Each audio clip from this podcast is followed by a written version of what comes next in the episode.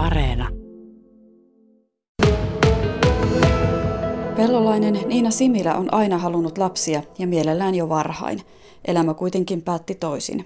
Ensin oli surua siitä, ettei sopivaa puolisoa löytynyt, ja kun kumppani lopulta tuli matkaan, eteen tuli uusia murheita. Surua tahattomasta lapsettomuudesta hän on kantanut jo monta vuotta.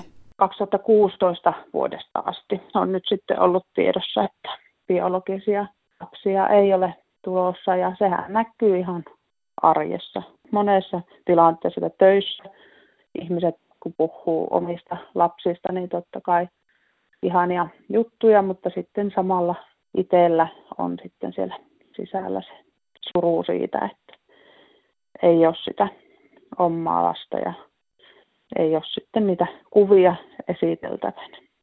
Kyllä se on niin tosi kipeä, että totta kai tässä nyt on muutamia vuosia sitä asiaa saanut pureskella ja tietenkin silloin ennen kumppania myös on niin sitä skenaariota ehtinyt pyöritellä, että ei ehkä sitä lasta koskaan saakaan, mutta sitten nyt kun se on sataprosenttisen varmaa, että sitä lasta ei tule, niin kyllä se on tosi, tosi iso asia. Ja kyllä mm, tavallaan, että sitä on prosessoitu nyt muutama vuosi, mutta että kyllä se varmasti semmoinen elinikäinen, elinikäinen suru on. Että.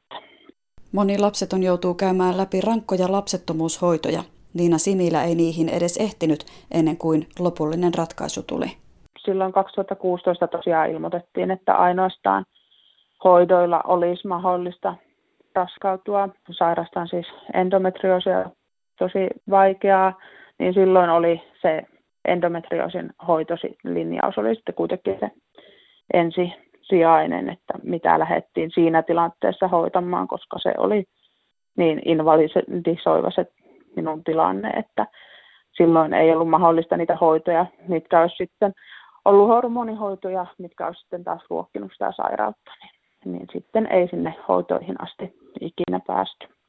Tosiaan 2017 sitten se endometrioosisairaus meni sitten niin pahaksi, että piti sitten tuo kohtu poistaa, että ei, oli jo kaikki muut hoitolinjaukset oli käyty, niin se oli sitten se. Lapsettomien lauantaita vietetään tarkoituksella päivää ennen äitien päivää. Suru lapsesta, jota ei ole, puskee monella vahvimmin esiin juuri äitien päivänä. No on se kyllä tosi, tosi vaikeaa, että tietenkin mediassa mainoksissa ihan joka paikasta se nousee, nousee ja toivotellaan puoli ja toisin sitä äitien päivää. Ja ihmiset totta kai hyvää tarkoittaa, mutta sitten on ne äitienpäivätoivotukset, niin sitten siitä, että siitä nousee se suru kyllä tosi voimakkaana pintaan. Että tietää, että sitä ei tule itse kokemaan, eikä isovanhemmille tai niin kuin mummojen ja mummien kanssa ei tulla äitienpäivää viettämään ja se niin kuin tavallaan kertaantuu sitten sinne iso, tai ylempiinkin sukupolviin, että jos aikaisemmin on ajatellut, että äitienpäivä on kuitenkin niin kuin minun äitin päivä, mutta että se on niin kuin tässä jotenkin vinksahtanut, että sitä on jotenkin tosi hankala nykyään ajatella sillä, sillä lailla, että niin kuin positiivisen kautta, vaikka totta kai aina pyrkii siihen, mutta että se, että se on äitin ja mum, mummonkin päivä, että ei, ei vain minun surun päivä, mutta ei ole ihan niin rationaalista se ajattelu sitten aina. Lapsettomien yhdistys Simpukka ry haluaa muistuttaa, että lapsettomuus koskettaa peräti noin joka viidettä suomalaista. Siitä huolimatta lapsettomuudesta kärsivät kokevat, ettei asiasta ole helppo puhua eikä heitä aina ymmärretä silloinkaan, kun siitä kertoo. Tämän on huomannut myös pellolainen Niina Similä. Tietenkin tämä on niinku semmoinen aihe, että se on ensinnäkin se on suhteellisen tapu ja toisekseen sitten se hirveästi herättää ihmisissä niin kuin neuvomis- ja auttamishalua. Että toki ymmärrän senkin, että joka ei tässä tilanteessa ole, niin se on niin kuin helppoa ajatella, että joo, että no miksi ette adoptoi, no, että, että sieltä tulee heti se ratkaisu, jos tämä asia nousee esiin, että miksi ette sitä tai tätä, niin sillä ei voi ihan tässä kertoa, että kyllä niin kuin kaikki mahdolliset vaihtoehdot on tässä vuosien varrella ehitty ihan itsekin puntaroimaan. Että sillä lailla ei varmaan ole läheisilläkään mitään semmoista neuvoa, että mitä tuota, ei olisi tullut vielä itsellä mieleen. Usein ihmisten kysymykset ja kommentit satuttavat. Joskus ne ovat ajattelemattomia heittoja, joskus hyvää tarkoittavia, mutta silti kipeitä.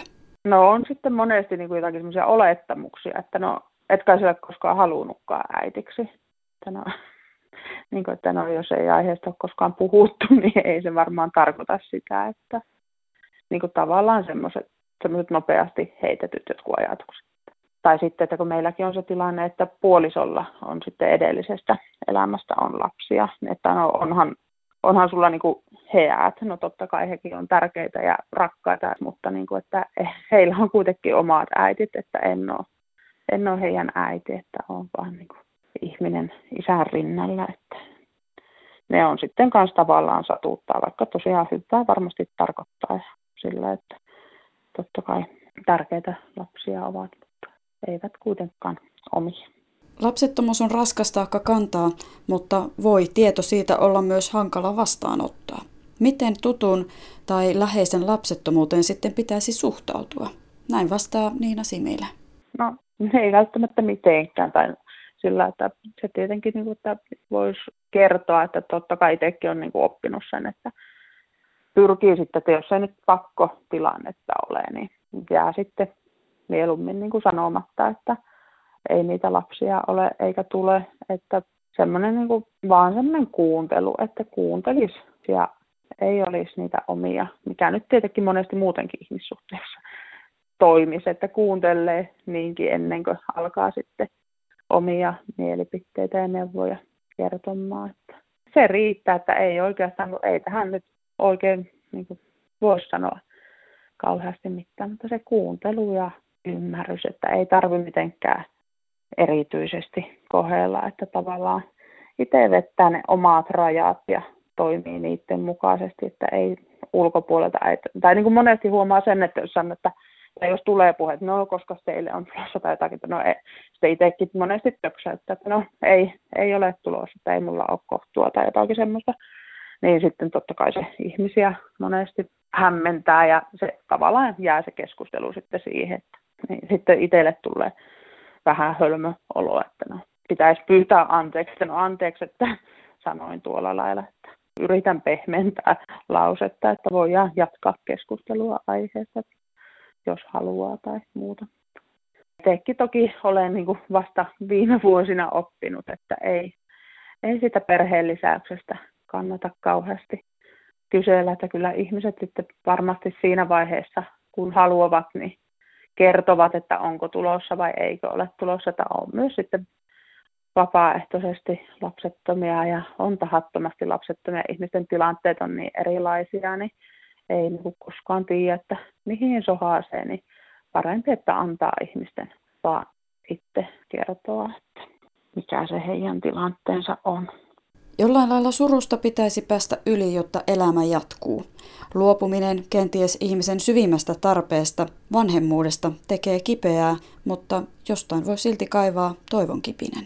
No kyllä, tietenkin niin tuo just nuo vertaistukiryhmät missä itsekin Facebookissa olen, niin niistä totta kai, että on sitten ihmisiä, jotka on elänyt hyvinkin paljon pitempään vastaavissa tilanteissa, niin että ovat löytänyt sitä toivoa siihen elämään, niin tavallaan sitä kautta saa itsekin toivoa. Ja just tämmöinen simpukkaviikko, niin totta kai niin kuin itseäkin helpottaa, että sitä viestiä viiään eteenpäin ja tehdään näkyväksi tätä niin kuin ihmisten erilaisia tilanteita ja sitä surua, niin semmoisista tavallaan tulee kyllä itselle sitä toivoa, että ehkä niin kuin joskus tämä tilanne on sitten kuitenkin valoisampi, että